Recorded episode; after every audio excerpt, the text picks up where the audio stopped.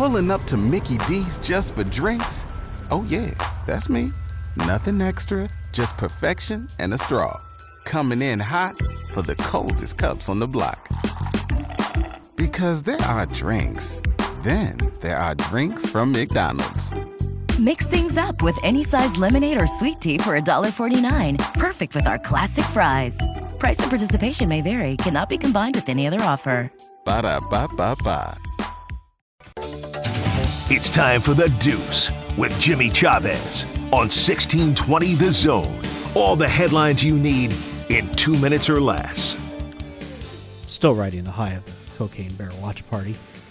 Creighton women's basketball takes Next their Thursday night. I, I can't wait. You're high? I can't. The the idea was born in this room, and that's the best part about it. Creighton women's basketball. The best part about their season and things are going well would be if they can win tonight. They take their six game winning streak on the road at sixth ranked UConn. Creighton 18 and 6 overall, 12 and 4 in the Big East. They are 11 and 2 on the road this season. That's the best road mark under Jim Flanery. The Huskies have been decimated by injuries all season, but they're still UConn. 22 and 4 overall and 14 and 1 in the Big East. They lost to Marquette That's a down year. not too long ago. Yeah, it's a down year, so they'll end up in the Elite Eight or something like that. Tip off is 6 o'clock. That's a big one. Nebraska women's basketball. It's a big one in their own right tonight at Minnesota. The Huskers hope the Gophers are just the tonic they need. It's been a rough uh, season for Gopher basketball of any kind. They are 9 and 16 and just 2 and 12 in the Big 10. Huskers 14 and 11, 6 and 8 in league play. They're now very much on the bubble, but they're also in every game, so they're right there. The contest tips off at the barn a little bit about after 7 o'clock. The Eagles are looking for two new coordinators. Tough week for them. Lose the Super Bowl, lose your coordinators. The Arizona Cardinals have hired offen- or defensive coordinator Jonathan Gannon as their new head coach. They announced it yesterday. Received a five-year contract. The move comes two days after the Eagles lost the Super Bowl. His defense gave up 24 second-half points, letting a 10-point halftime advantage slip away. They'll have a parade in Kansas City today as a result. The other two finalists for the job Cincinnati Bengals defensive coordinator Lou Anarumo and Giants offensive coordinator Mike Kafka. Meanwhile, the Colts have hired offensive coordinator Shane Steichen. He beat out 13 other candidates. That could have been a reality TV show of its own. He presented the Colts with a detailed plan for addressing the quarterback position with the Colts poised to select one of the top college prospects in the upcoming draft. Maybe Bryce Young? Hmm? That could be good. Yeah. Uh, Good Keith- young coaches, though. By the way, you mentioned Minnesota basketball. Men and women are on the struggle bus. Like that's a must-win tonight for Nebraska. They gotta women's win. basketball. They're on the bubble, so they have to win that game. Minnesota women Yeah. have lost six in a row. Keep an eye. So the tragedy in East Lansing at Michigan State University, Minnesota and Michigan State were supposed to play tonight, but all activities are postponed for the entire week on the campus as they deal with that tragedy. Ben Johnson yesterday on his radio show was asked about if the game will be rescheduled. He did not know, but he intimated that it could involve another school and a game that could be moved. Nebraska is scheduled to host Minnesota next week on Saturday, and Nebraska may be approached to have that game moved. And Yeah. I hope Trev says, "I can't hear you. Got a bad connection." hangs up the phone. So keep an keep an eye on if they reschedule that game because they may not reschedule the game. Yeah. But if they do, there's got to be another team that's involved potentially to move, according to the Minnesota coach. And I got the feeling that he was talking about the Nebraska game. Yeah, So Nebraska was already accommodating Northwestern. yeah, I, Yeah, I, I, I would I would hope Nebraska would say, you know what? You don't give us many weekend home games. Yeah. We're good. Yep. We're good. We'll welcome in Minnesota on a Saturday. And, and you know what? I'm sorry for people like, well, come on, that's a classless look for Nebraska because of why the game was canceled. Look, it, it the, the It's big not their problem. The Big Ten can maneuver around this. Okay, they've they had to do this multiple times for more than a year. They can figure this one out. I, I thought again, I did not like the Northwestern part of it, and I know the circumstances were different. I felt, and we talked about this before. I thought Nebraska was too accommodating on that, and hey, good for them, but probably not necessary. There are ways to work this around. Uh, There, there are, and I just feel like for Nebraska, you don't, you don't need to do this again. You did your one solid for the Big Ten this year. All right, next hour, Evan Porter, uh, Lance Harvell, Omaha, and Nebraska baseball, respectively. Uh, last night, Creighton and Providence here on the zone. Uh, a really fun game. Uh, I'm not. I'm not saying that because of the result. It was a fun game to watch. Th- those are two really good basketball teams. That felt like a March, felt like a second weekend game. I mean, back and forth. There were minor runs here and there. You know, the, the end of regulation, the end of overtime, and then the second overtime, which got away from Creighton because they were out of gas. Uh, you know, not not the most high level basketball, but I think there is something that is proven every single night Creighton takes the floor. Consensus MVP of the year is Ryan Kalkbrenner, right? Mhm. I mean, Trey Alexander's a dude, Yeah. and he'll get you a bucket, and everybody kind of has their moments, like a Scheierman and a, a Kaluma, Mhm. which you are riding the art roller coaster right now, Yeah. and of course Nembhard. Yeah, he's But but consensus, yeah. consensus across the board. Ryan Kalkbrenner is the MVP for Creighton. Well, look what they were without him. Well, last night their offense just it, Yeah. it stalls when he is not on the floor. But here's another case of of Kalkbrenner, and you know, I'm I'm going to be curious when we get in a month when they start announcing all Big East teams, how much Creighton representation is on the all Big East teams. You know, Kalkbrenner, first team all Big East. Yeah. How is he not? Here's just another example. So, and and and he wasn't fantastic last night. Um, I mean, when you get the ball three to five feet away from the rim, he's basically unstoppable. But when we go out about 12 feet away and he's got to back down, back down, crab dribble, crab dribble, crab dribble, it's not as successful as it's been. But when he is on the floor, Creighton is about 63% at the rim. When he's not on the floor, they're at about 52% Hmm. at the rim. He's a complete game changer on both ends of the floor. And last night just reiterated the point that to me, he's the consensus Yeah. MVP on a team that you would have four other guys that at moments could make a case. But the guy in the middle wearing number 11 is by far the MVP for Creighton. And I don't think it's going to change in the next month. You can go six game stretch or a six minute stretch of his absence, and yeah, I think it speaks for him. It speaks for itself. You can, you can watch what he does when he's in the game, but then also watch how valuable he is when he's not in the game. Um, their, And- their and offense is just completely different when he's It not is. on the floor. Like it was last night. They stalled when he went to Yeah. the bench. Right. And then when he came right, right back in, they looked like normal again. Yeah, and I, I would. I, I'm thinking, yeah, Trey Alexander is another guy that y- you can have a really good conversation about when it does come to that. If you were going into the season and talking about the guys that were really going to shine, I think everyone knew Kalkbrenner, you know, coming off the injury should be okay, but I think a lot of people would have circled Arthur Kaluma as well. Uh, you know, given the way that he finished the season. A lot of NBA potential there too. I mean, you, you felt like okay, this he's going to kind of take the game to the next level, and the, the the roller coaster the wave is is a good way to describe it. That's just kind of been his season. But when he has it going on, yeah, I mean he's he's one of the best out there. So, but yeah, I, I think Kalkbrenner. eh, More importantly, what he does defensively too. It just changes so much on what teams want to do, especially inside. It- It's it's geared around that. So and teams want teams would love to have that. And so yeah, I I, I think you know what you're going to. The major advantage offensively is, but I think defensively too is where you can really kind of feel that presence even more so when he's not in. Can you imagine if Creighton would have won the game last night on the uh, the Scheierman lob to the rim on Kaluma? Would have been pretty sweet. During the COVID year, was it Seton Hall or Providence that they won the game on a dunk? It was Christian Bishop. It might have been might have been Providence. I think it was. It's either Providence or Seton Hall. They won the game on a dunk. They could have won the game on a dunk last night. Yeah. Uh, Creighton is off until Saturday. I think they stayed on the East Coast because they play in New York City against uh, St. John's, who survived last night in uh, double overtime. All right, we have kind of we haven't tracked down the audio, but I have the transcript of the interaction between the Rutgers basketball fan and the beloved Kent Pavelka, who is a national treasure, or maybe not national. I'm sure KP gets under some people's skin, Sure. but to us around here, we must protect. He's a state Pavelka treasure at all at the very costs. least. State treasure. So this happened before Hoiberg got to the post-game show. Now they told Hoiberg about it on the air, and so he responded. I'll get to that in a moment. But Jake Muhleisen says to Kent, and at the Jersey Mike's arena, you are up off the floor, so you are halfway up on the side across from the team benches. Yeah. So you're essentially in the crowd, but not in the crowd. If you've ever seen But the Bob very- Devaney Sports yeah, Center, the you- yeah. old uh, where they had sort of the secondary media section in the crowd, that's pretty much You're the same very thing. accessible. Yeah. So fans leaving the arena are going to walk right by the radio guy. You know, and Kent doesn't look like Jerry Recco, who's the Rutgers play-by-play guy. So Jake says to Kent last night on the air, "Did you just get the double bird?" Kent says, "I should have yelled, "Will you be my Valentine?" There you Now- go. And and finally, we we have it. If I can get the computer to cooperate All right. here. Uh,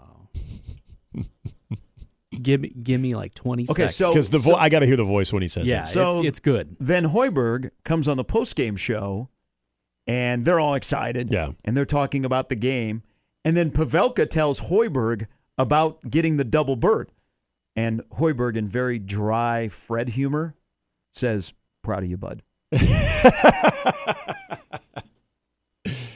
Yes. Pr- proud of you, bud. Jimmy, this is the most anticipated It really, it really is. since we opened up Capone's vault. I mean, we can we can give you the transcript, but it's not going to do it justice at all. I mean, there's something, I know it's a white man move to go with the bird. Yeah, It's a New Jersey man move to go double bird. double bird. Yeah. Like I've gotten that once or twice, usually at like South Dakota State. Really? Yeah. Jeez. Eh, you know, at least I didn't give it back. The younger Gary would have been, Yeah, Giving you- it right back. You would have been reactive. yeah.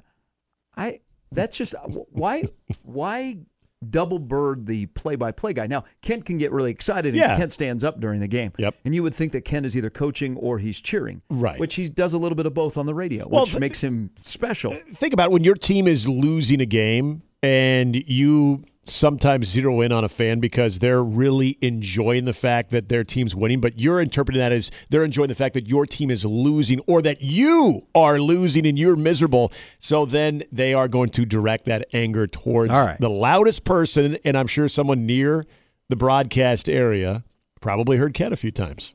And this time we have it fixed so they'll hear it on the stream too. Excellent. I believe this is a first, Jake. Uh, it was 1981, I think, when Nebraska went into Columbia, knocked off 19 and 0 Missouri, and I was by myself, didn't have an analyst with me. I got to be fearful for my equipment because the antlers were throwing stuff at me. That was that was you know number one. But now his, this is an all timer.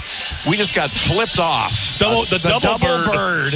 by fans leaving the game. You Well- and me. Well, we're I'm I'm right on the aisle, basically, and I'll say the equivalent of B section at Devaney, right? And Kent's yelling, "Got it!" This guy turns and faces me and screams basically in my face, and, then, and then Kent waves him by and he gives us the double bird. That's not very Valentine's Day s by that Rutgers fan. Oh man, that's the greatest line of the night. No, I should have yelled, you, Oh "Will you be my Valentine?" Oh my God! Oh my lord! well, I love the. "Ugh." That's my favorite part. See, that wasn't in the transcript. We didn't have the. "Ugh." Oh, God bless them. God bless you, KP.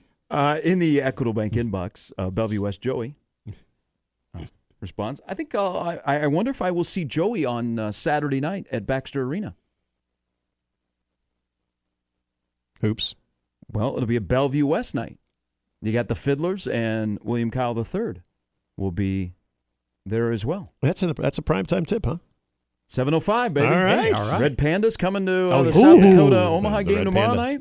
And then they're having a big uh, big gathering. Should be a huge crowd. There usually Nice. is for South Dakota State, Yeah, which a lot of uh, lot of yesterday, Jack, was, Jack yesterday was the uh, anniversary, what, four, Oh, the five year Hahn shot. anniversary of Mitch Hahn. You know what? South Dakota State. I was still doing PA uh, for UNO men's basketball at that time. I wasn't at that game because I had Husker baseball, and I was watching that game. Your call, by the way, which was epic. That was the, the if there was one game that I wanted to be doing the PA for, that was the one. that wasn't there. Uh, four uh, four years ago uh, yesterday The shot was the was one of the best games, uh, college basketball games that we've ever seen in the city. Uh, but Bellevue West Joey, I hope I see him on uh, Saturday night. I think, in my opinion, this is about Nebraska basketball. I think, in my opinion, what we are seeing with the Huskers better play is the fact that they have an identity. Having an identity sets an expectation for everyone on a team so that when you have injuries, for example, it's going to be 100% next man up. And the next guys know what their role is and what is expected of them. So good on the team for buying in and Hoiberg for adjusting and finding that identity. It's fair. Joey also says, love that guy talking about KP and his response to Yeah. finding out that he got double bird by a Rutgers fan. I just love. Ugh. Um, Hoiberg has been forced to kind of get out of his comfort zone. yeah. And there are certain things over the last four games. Well, eh, go a little bit further back to when you lost Gary and Bandoumel, and all of a sudden you had to adjust guys' minutes. I like last night here. I think Fred is is has done a is on a better run of in game stuff with rotations. You know who, who we talked about yesterday, coming off of his performance against against Wisconsin, Keita. Yeah. Hey, Blaise Keita, 23 minutes, 11 rebounds against Wisconsin. Mm-hmm. Who is that guy? Yeah, his offense eventually will come, but if he can give you defensively. Yeah. So what happened last night? Last night he wasn't good early on. He had a short leash and it was gots to go. You're Yep. coming to sit next to me. And I think Fred has done a better job with a with down two starters in his rotation and guys that either in games have their minutes cut or have their minutes increased. I think it would be tough to figure out the role for Breidenbach. Yeah. Because what Breidenbach are you going to get every single night?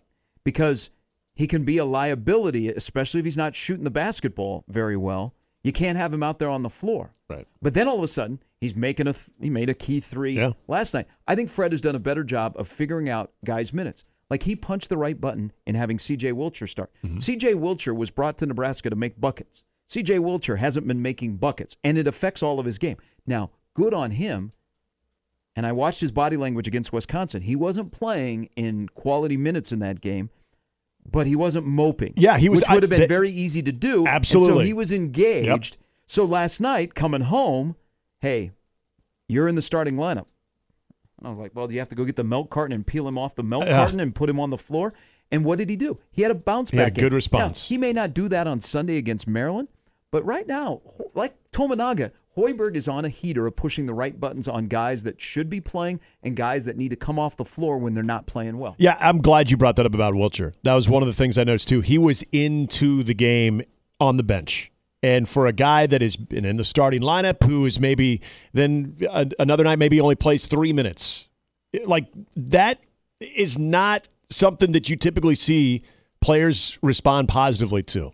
And you could tell he was genuinely in the game as that comeback is taking place too. Like he was one of the first guys off the bench. You could see him fully engaged. Like that was awesome to see. And then for his response yesterday, like that was great. Like and, and that it, it does tell you a lot about where that team is right now. And this kind of goes back to I know it's it's it's sort of a, a cute thing to bring up with the undeniable progress, but this is goes all the way back to what was discussed in the offseason of what Fred had to kind of figure out with the roster he had and finding a little bit more of that defensive identity. You can tell that Trev understood that wasn't going to be really easy based on everything that Fred has kind of known when it comes to a coach and identity. So I always feel like maybe there has been a much longer leash as long as the thing wasn't just an absolute dumpster fire. And then now you're starting to see just a little bit more of the reward of kind of sticking with that. But yeah, I think there's definitely something to be said about less on the bench. I mean, think about Blaise Keita. He got his opportunity in that Wisconsin game in the first ever game ball in the Fred Hoiberg era because wasn't Derek Walker's in foul trouble. It's because Derek Walker wasn't playing good. And then all of a sudden you reinsert him into the lineup with Blaise Keita, and it worked against Wisconsin with their lineup. So, yeah, I, I would agree that the, the buttons are being successfully pushed right now with Fred.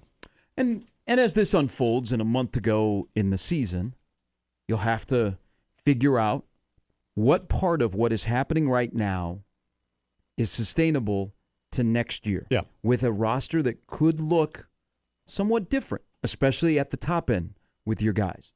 You're going to lose Griesel and Walker. We appreciate Derek Walker around here. I think people in the Big Ten appreciate him because Nebraska is not a national basketball brand. People probably don't get to see Derek Walker. Yeah. Derek Walker every night deserves an appreciation post. And it's not 16 points. He has, and he's a focus of a lot of defense, and there are times where he makes some head scratching turnovers because he gets pressured and he gets Mm-hmm. double teamed and he wants to get rid of the basketball right away. But last night, his ability to be a facilitator, whether when he needed to score and put the ball on the floor against Amori and, and get to the uh, cup, or just simply as a big man, the ability to pass the basketball, Yeah. which is so underserved in the game of basketball. And I know it sounds weird. There's dribbling, there's pass, there's passing, there's shooting, but big men passing the basketball, oh, they warm my cockles. And Derek Walker, like that, he's he's very under. I, we appreciate him, but I, I still think he's very underappreciated in what he Yeah. does. All right, seven fifty one. Evan Porter is going to join us after the uh, top of the hour.